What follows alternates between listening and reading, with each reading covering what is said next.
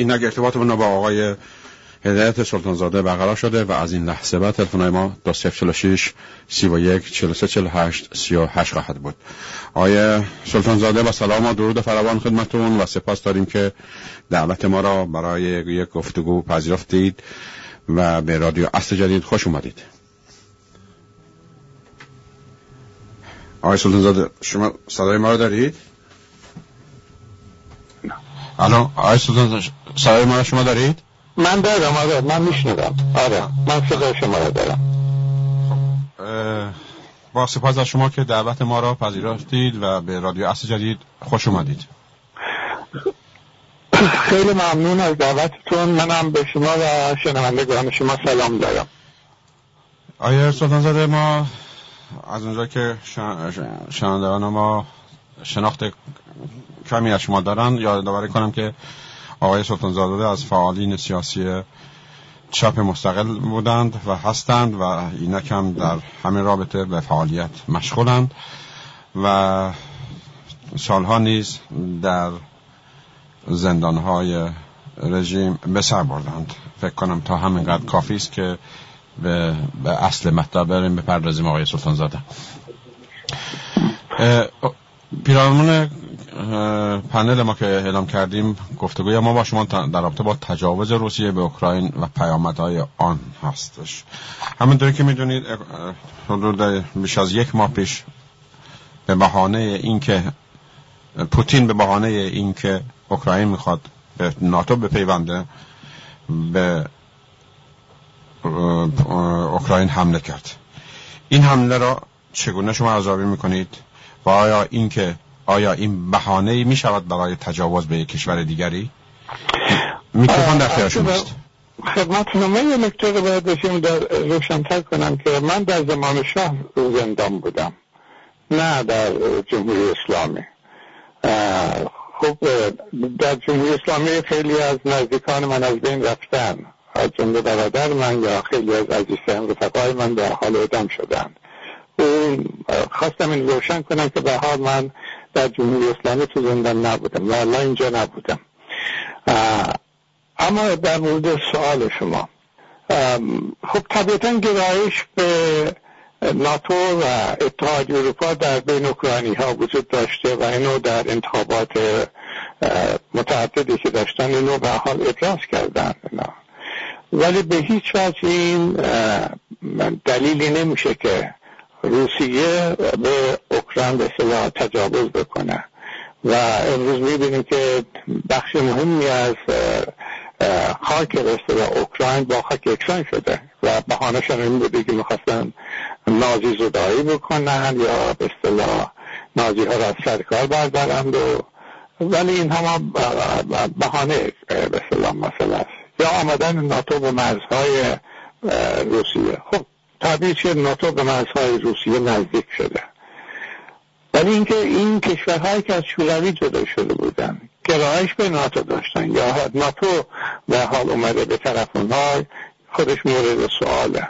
و باید دید که چون این کشورها گرایش داشتن که برن به طرف ناتو و نه به طرف روسیه؟ این خودش مسئله سوال بزرگه و هر کسی باید خودش باید بکنن سوال همینجاست که چرا مردم این کشورها که زیر سالها زیر سلطه یوغ سسپه یا روسیه بودند چرا مایل هستند به ناتو بپیوندند؟ این خودشان به قول شما یه سواله. آیا این نیستش که اینا در طی این سالها زور و ظلم دیدند از کشور برادر بزرگ؟ طبیعتا حمله به هوا توجیه کننده توجیه نمی‌تونه داشته باشه. حمله توجیه نداره. اونم در چنان مقیاسی. خب اگر جنگ 2014 در مقیاس نسبتا کوچکتری بوده جنگ جاری به حال در مقیاس بسیار گسترده تریه و اینکه آقای پوتین به اصلا محاسبه نادرستی کرده فکر کرده که در سه روز مثلا پیروز میشه. این غلط از آب در اومده. و نهایتا به ضرر خود روسیه و مردم روسیه تمام خواهد شد. و نه تنها به ضرر اوکراین الان تمام میشه که میلیون ها مردم اوکراین رو آواره کرده. مگر همه این مردم مثل فاشیست بودن مگر نازی بودن؟ مگر خود روسیه عناصر نازی وجود نداره؟ مگر دیگر نقاط اروپا عناصر نازی وجود نداره. مگر در آمریکا عناصر نازی وجود نداره؟ آیا به اینا توجیه می‌کنه برای اینکه یکی به کشور دیگر حمله کنه؟ به نظر من نه. این یک تجاوز تجاوز آشکاریه اونم علیه یک کشوری که به حال عضو سازمان ملله. این مشکلی هم برای روسیه این درست نکرده بود.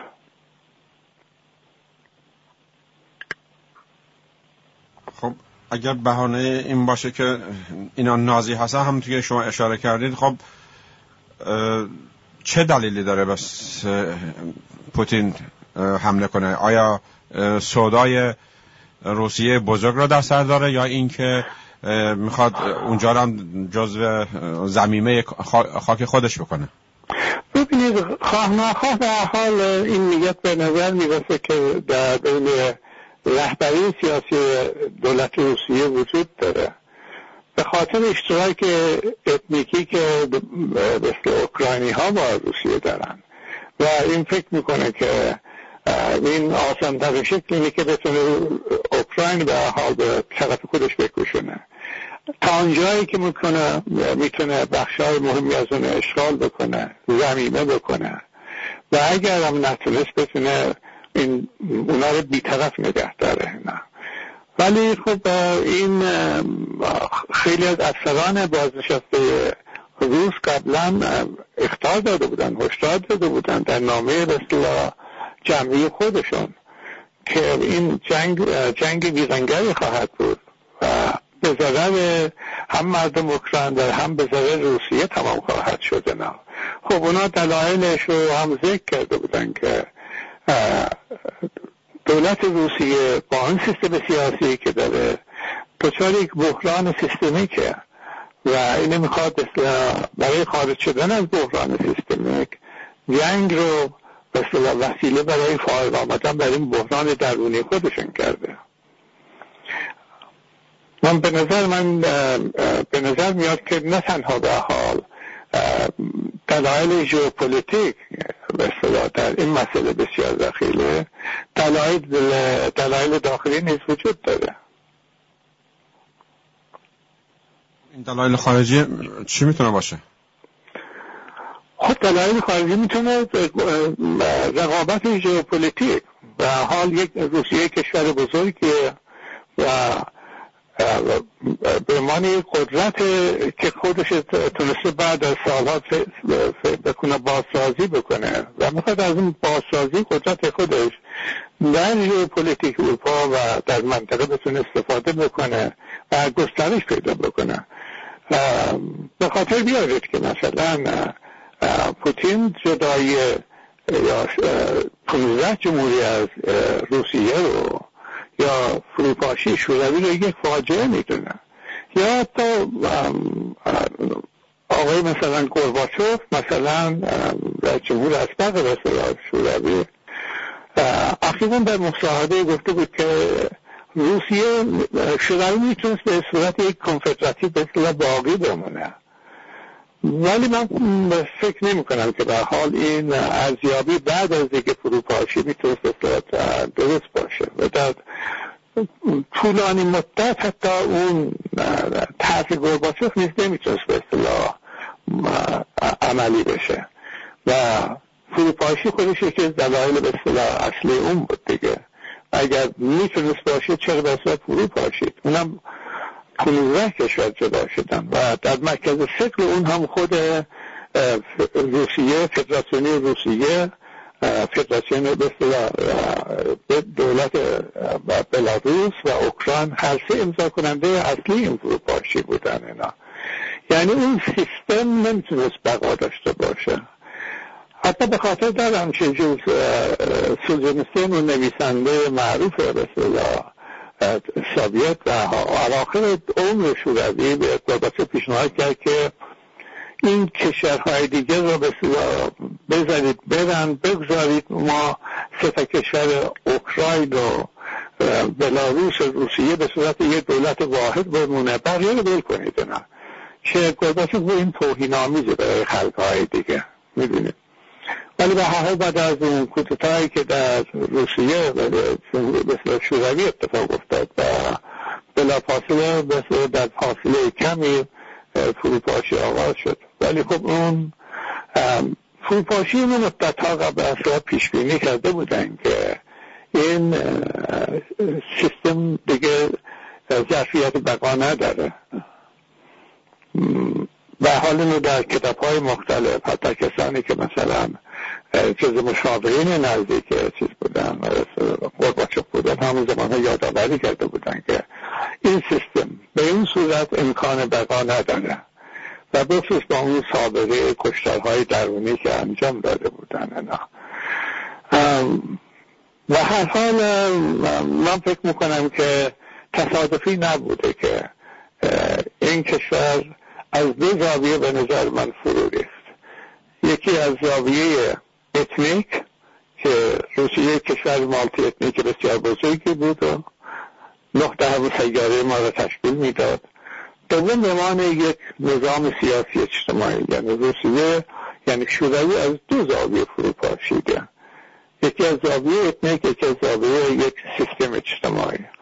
آن چیزی که به عنوان مثلا فاکتور مهمی در این فروپاشی عمل کرده به نظر من به حال اون فاکتور نظام سیاسیش بوده که این جنرال های بازنشسته روسیه هم به این مسئله در نامه که در سی یکم جان سی ژانویه همین سال نوشته بودن به نظر من اشاره کردن ولی به هر حال هیچی که از اینها توجیه کننده یک تجاوز به یک کشور دیگر نیست اصلا. آن هم کشوری که بگه جزی از اتنیک روسیه.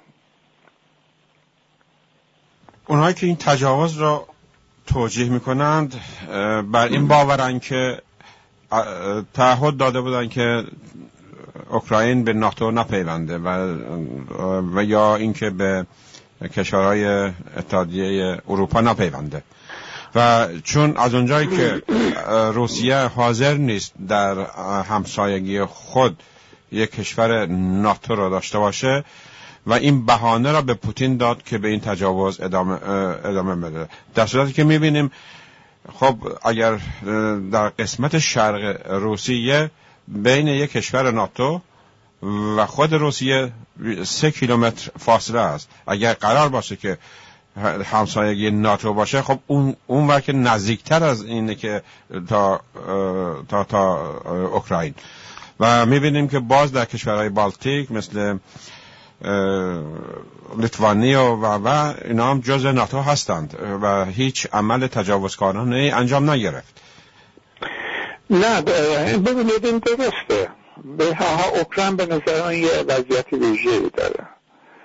از نظر تاریخ از نظر ژئوپلیتیک جهان جایگاه اوکراین با لیتوانی لتونینا قابل مقایسه نیستش نه تنها از نظر گستردگی سرزمینی بلکه از نظر اینکه یکی از چهار کشور مهمش که به حال محور تاریخی نامیده میشه. مثلا چهار کشور لهستان و فرانسه و آلمان و اوکراین کشورهای ویژه هستند در عنوان مرکز فکر به اصطلاح اروپا یا محور تاریخی به اصطلاح جغرافیا نامیده میشن در نتیجه اوکراین یک وضعیت ویژه داره که اینو نمیشه مثلا با بقیه کشورهای دیگر مقایسه کرد.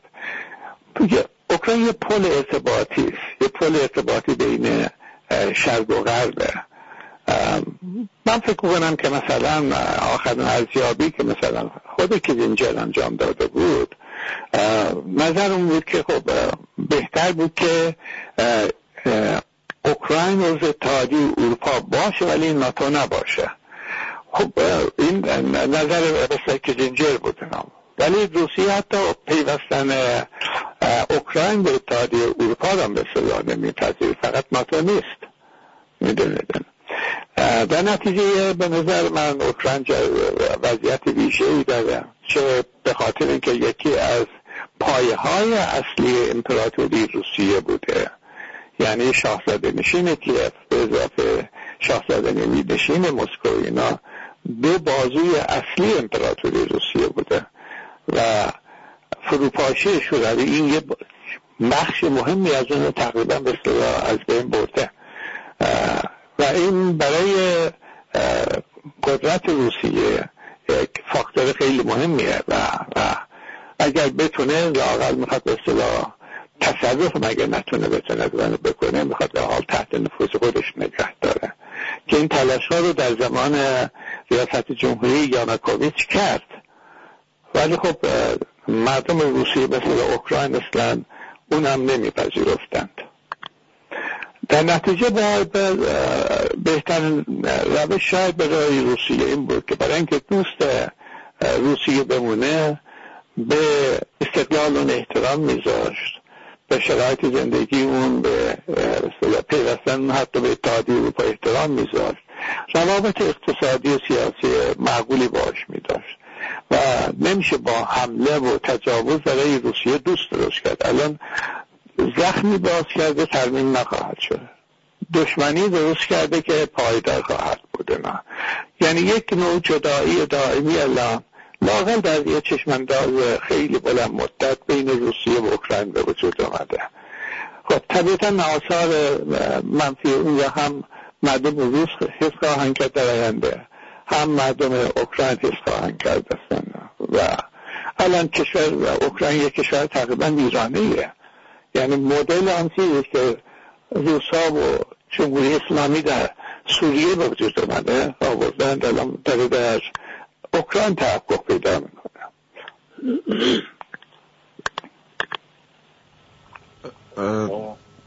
خیلی ممنون. خب یه سوال دیگه پیش میاد باز از نظر توجیهگران که اگه نگاهی به رسانه های گروه انجام بدیم نا میگن که خب اگر حمله به اوکراین توسط روسیه محکومه چرا؟ مثلا وقتی که آمریکا به کشورهای دیگه یا آنکه عربستان سعودی به یمن اینا حمله نمی‌کنه هیچ واکنشی نشون نمیده. ببینید هم هر چیز رو به حد خودش باید سنجید نه. چطور به هر منظورشون اینه که یک با... یک بام و دو هوا نمی‌شود یا این مگر خون بچه های یمنی از خون بچه های اوکراینی رنگ کم رنگتره خب اونان انسان که فدا میشن اینا هم انسان هم فدا میشن. کاملا درسته. واقعیت اینه که این دابل استاندارد در سیاست های جهانی همیشه خواهد بود. تمام قدرت های بزرگ با کسانی که به حال با آنها نزدیکن به حال معایب اونو نادیده می‌گیرن محاسنشون میستایند. در نتیجه این قابل فهم است ولی قابل توجیه نیست. این در تمام دنیا اتفاق میفته نه. کسی نمیپذیره. مثلا حمله به عراق و کسی نمیپذیره که مثلا ها. یعنی حمله به خاور میانه به حال که خب کشورهای اروپایی شریک آمریکا بودن در این حمله. کسی اینو توجیه نمی‌کنه. اگه کسی هم توجیه بکنه به به نظر من خطا است. استقلال و استقلال کشورها باید احترام گذاشت و به نیات مردم یک کشورم که می‌خوان چه جور زندگی کنم باید به اون احترام گذاشت. به نظر من نه نه حمله حمله است. فرقی نمی کند ما طرف هیچ کدومشون نباید باشیم. ما طرف صلح و آزادی باید باشیم. طرف این که به حال مردم بخواد در آزادی زندگی کنند. نه بنابراین فرقی نمی‌کنه. به نظر من چیز نده. منتها توهمی نباید داشت که سیاست های جهانی بر اساس قدرت تنظیم میشه نه بر اساس به اصطلاح نیات حسنه. این قانونمندی عمومی اصطلاح جدال های ژئوپلیتیکه. و جدال های ژئوپلیتیک نه بر سر نمی‌زنم. آزادی آدم هاست. یا یارگیری می‌کنن ولی ربطی به اون چیزا نداره. اون رتوریکش که به کار برده میشه. ولی به نظر من به حال آن چیزی که اهمیت داره اون صدای سومی است که باید از آزادی مثلا مردم هر کشوری دفاع کنن. آزاد دموکراسی احترام بذاره. با آزادی احترام بذاره. حق تعیین سرنوشت کشورها رو به رسمیت بشناسه. هر گونه تجاوزی در جانب هر کشوری که باشه محکوم بکنه. به حال ما باید من شخصا به حال طرفداری اینم کما کما که من در حمله به جنگ در جنگ عراق به حال همیشه من تظاهرات علیه جنگ می‌رفتم اینا. مخالف جنگ بودم اینا ولی خب وقتی اتفاق میفته خواهد اراده ماست. ما تا اونجایی که به حال در توان داریم باید از صلح و آزادی باید دفاع کنیم. از اراده آزاد مردم دفاع کنیم. نه از سرکوب مردم. چه می‌خواد داخلی باشه چه می‌خواد اصطلاح خارجی باشه. خیلی ممنونم. به نظر شما خب آقای پوتین بر این عقیده بود که مثل صدام که می‌خواست ایران را در عرض یک هفته بگیره و به هفت جمهوری تقسیم می‌کنه و پوتین هم در سودای این بود که در عرض سه چهار روز کل کل اوکراین بگیره که متاسفانه فاکتور مردمی را در اینجا به نظر من هم غرب به حساب نیاورده بود یعنی فاکتور مقاومت مردمی ها. و هم پوتین. از اونجا که میگیم بعد از سه چهار روز آقای بایدن به آقای زلنسکی پیشنهاد می‌کنه خب بهتره که ول کنی یا بیا اینجا ما اینجا کمک کنیم. در صورتی که می‌دونیم در جنگ اونایی که در جنگ شرکت کردن و بودن در جبهه ها می‌دونن که نقش فرماندهی یکی از رول های مهمی را بازی می‌کنه. از اونجایی که آقای زلنسکی به عنوان ریاست جمهور این کشور در اونجا ماند و همه هم ازش حمایت کردن و اینک می‌بینیم بعد از یک ماه و اندی ورق برگشته است و خیلی از شهرهای خیلی که نه چند تا شهرهایی که نیروهای روسیه گرفته بودن اونا را دوباره تصرف کردن اگر این جنگ طولانی بشه چه پیامدهایی برای اروپا و سپس برای کل جهان می‌تونه باشه؟ و یه زمانی هستش که یه میگن که یک دیوونه سنگی را به چاه میندازه که صد تا عاقل نمی‌تونه اونا در بیاره. احتمال این هستش که پوتین به دیوانگی بزنه و به یک جنگ جهانی سوم دیگری جهان باز بگشایه. من بخش سوم این به سوالتون فکر نمی کنم قابلیت عملی داشته باشه. این پوتین دیوانه نیست محاسبه غلط کرده. به نظر من اون محاسبهش که ظرف سه روز اوکراین را به زانو در میاره و اشغال می‌کنه. یه حکومت عروسکی اونجا به سرکار می‌ذاره و میگات خودش رو پیش می‌بره. اراده مقاومت مردم اوکراین رو کم گرفته بود. و هرچی زنگ طولانی تر بشه. درست است که اوکراین ویران خواهد شد. ولی به تدریج روسیه رو زمینگیر می‌کنه. شما ببینید در نظر بگیرید که روسیه در جنگ 14 15 ساله ای که با افغانستان داشته حدود 15 هزار نفر تلفات داده. روسیه در جنگ ده ساله چچن 11 هزار نفر تلفات داده. طبق ارزیابی پنتاگون در یکی دو هفته گذشته فکر کنم یک هفته گذشته تلفات ارتش روسیه بین 7 تا 14 هزار تا 15 هزار نفر بوده ظرف زمان یک ماهه. که این به حال تلفات بسیار سنگینیه. و این نشون میده که ارتش روسیه برای همچه تهاجمی خودش آماده نبوده.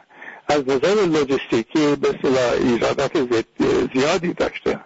و مهمترین فاکتور این است که ارتش روسیه مثل بیاعتبار کرد. یکی از نتایج این حمله بیاعتبار کردن ارتش روسیه است.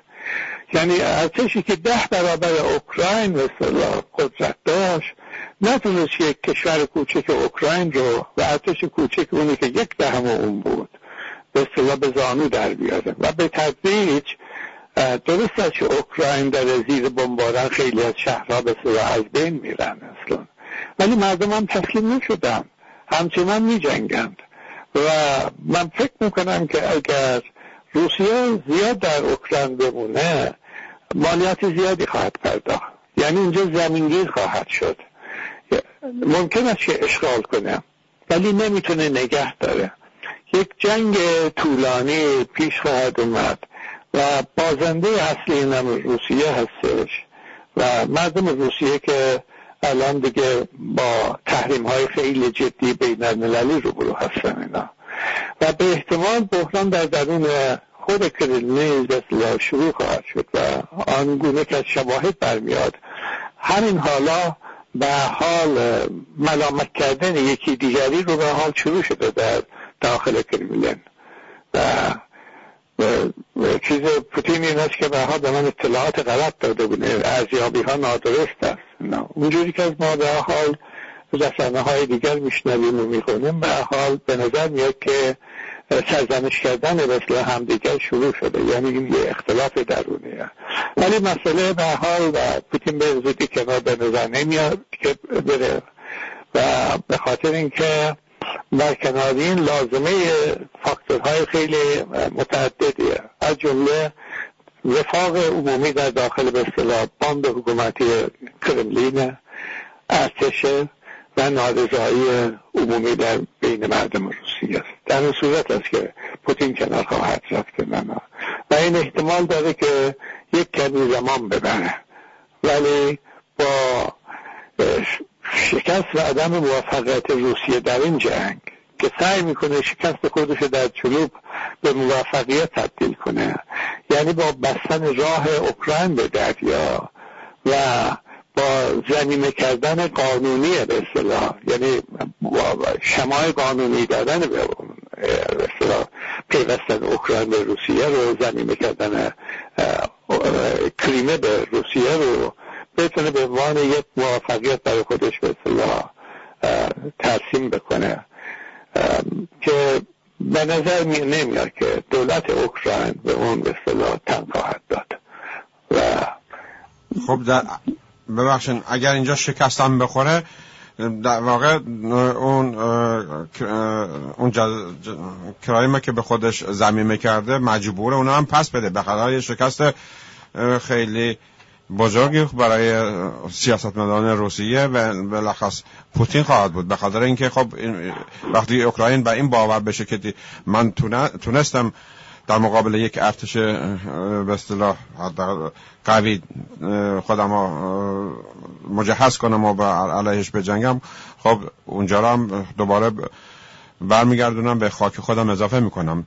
یک اون به من آسان نخواهد بود. این به عنوان به یه بحران مداومی در اینجا خواهد بود. اون به نظر من اون آسان نخواهد بود نه. ولی نه دولت اوکراین اونو به رسمیت خواهد شناخت. و نه روسیه از اون دست خواهد برداشت. به خاطر اینکه اون مناطق اکثریت جمعیت اتنیک روس دارن. و روسیه از این فاکتور استفاده می‌کنه.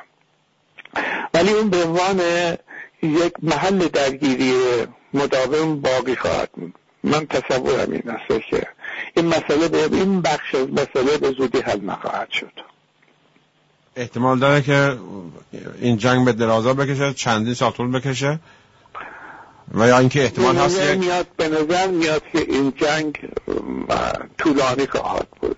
من ارزیابی های بعضی از مفسرین را که می‌خونم می‌بینم که ارزیابیشون اونایی که به حال امور نظامی را تعقیب می‌کنن. ارزیابی اونها این است که این جنگ قطعا طولانی خواهد بود. در اینجا خب نقش چین چه خواهد بود؟ خب می‌دونیم که خب به هر حال آقای خامنه پشت آقای پوتین وایستاده است. خب ولی چین در اینجا یکی به نعل می‌زنه یکی به میخ. ببینید یه مدار اگه وارد این بحث بشیم یه مدار مسئله دور از ما مسئله یک کمی دور می‌کنه. ولی به صورت کلی اشاره باید کرد که چین از نظم جهانی موجود سود می‌بره و این جنگ نظم جهانی را داره به هم میریزه. با توجه به اینکه مناسبات اقتصادی چین و بهتر درستتر بگم که به صادرات به عمده چین به اروپا و آمریکاست و اینا ابعاد تریلیونی داره و روسیه اقتصاد بسیار کوچکیه کوچکتر از ایتالیا است. چین به عنوان کشوری که تجارت می‌کنه به آسانی نمی‌تونه فاکتور اروپا و آمریکا را فراموش کنه منافع تجاریتش رو بسیار فراموش کنه. بنابراین ناچار هی به نعل و به نیخ بزنه. این سیاست نعل و نیخ به حال این تنگنای مثلا استفاده از نظم موجود جهانی است و به هم ریختن نظم موجود جهانی نه به حال این به نفع چین هم نیست این جنگ. از نظر ژئوپلیتیک ممکن است که آسیب دیدن روسیه به حال تیزتر شدن به اصطلاح رقابت ژئوپلیتیک بین چین و آمریکا را بالا ببره. ولی آسیب دیدن روسیه دست قبل رو یه مدار بازتر می‌کنه. خیلی من برگردیم به رابطهشون بین ایران و روسیه و ایران و غرب. در اینجا شما اینا چگونه عذاب می‌کنید؟ در ایران آدم های آدم های حکومت می‌کنن که حتی عقل پوتین رو هم ندارن اینا. ببینید اینا ما برگشتیم در ایران به دوره حاضری آقاسی در ایران. کسانی که به حال در ایران حکومت می‌کنن از جنس حاضری آقاسی هستن اینا.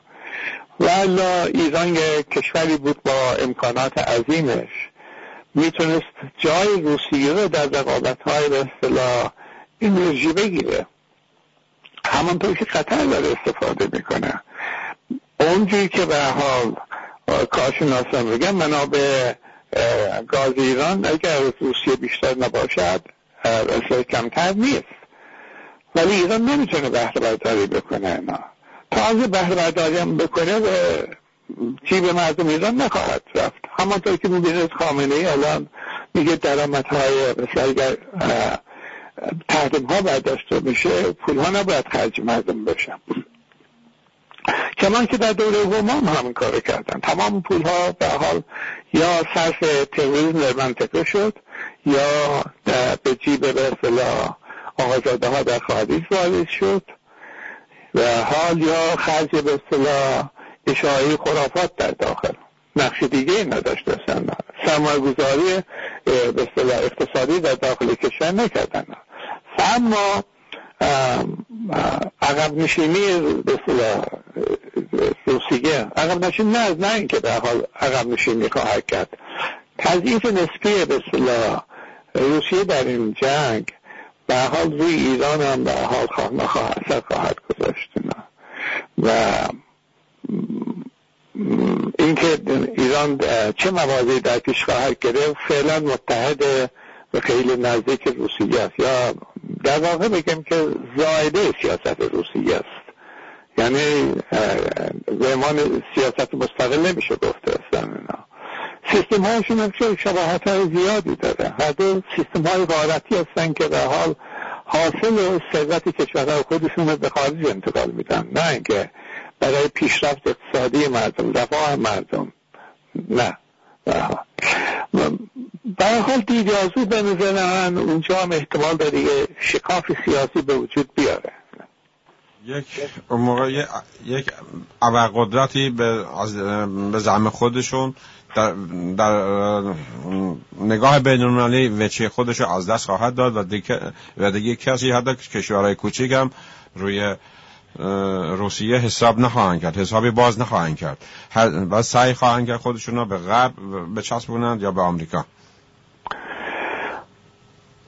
و همون قانونمندی نومی ژئوپلیتیکه. کشورهای کوچک خیلی نمی‌تونن به اصطلاح برای بیطرف موندنشون فاکتورهای زیادی وجود باید داشته باشی بتونن خودشون بیطرف نگه دارن. اگر هند خودش بیطرف نگه داشت هند یه شبه بود. قدرت مهمی بود. یه قدرت جمعیتی بزرگی داره. به حال آینده ایران به نظر من به حال مردم ایران به حال تعیین خواهند کرد. نه حکومت اسلامی. و قابل تصور از که کدوم جهتی بسته در پیش خواهد رفت. خب خیلی ممنون از شما که وقت رو در اختیار ما گذاشتید. ما چاپن پنج دقیقه بیشتر فرصت نداریم. امیدوارم که شما را در برنامه های آینده داشته باشیم و به بحث های دیگه بپردازیم. با سپاس آقای سلطان زاده که با ما بودید. تا فرصت تشکر می‌کنم من. خیلی تشکر تا فرصت دیگه به شما بدرود میگم. روز روزگارم باشو خوش خدا خدا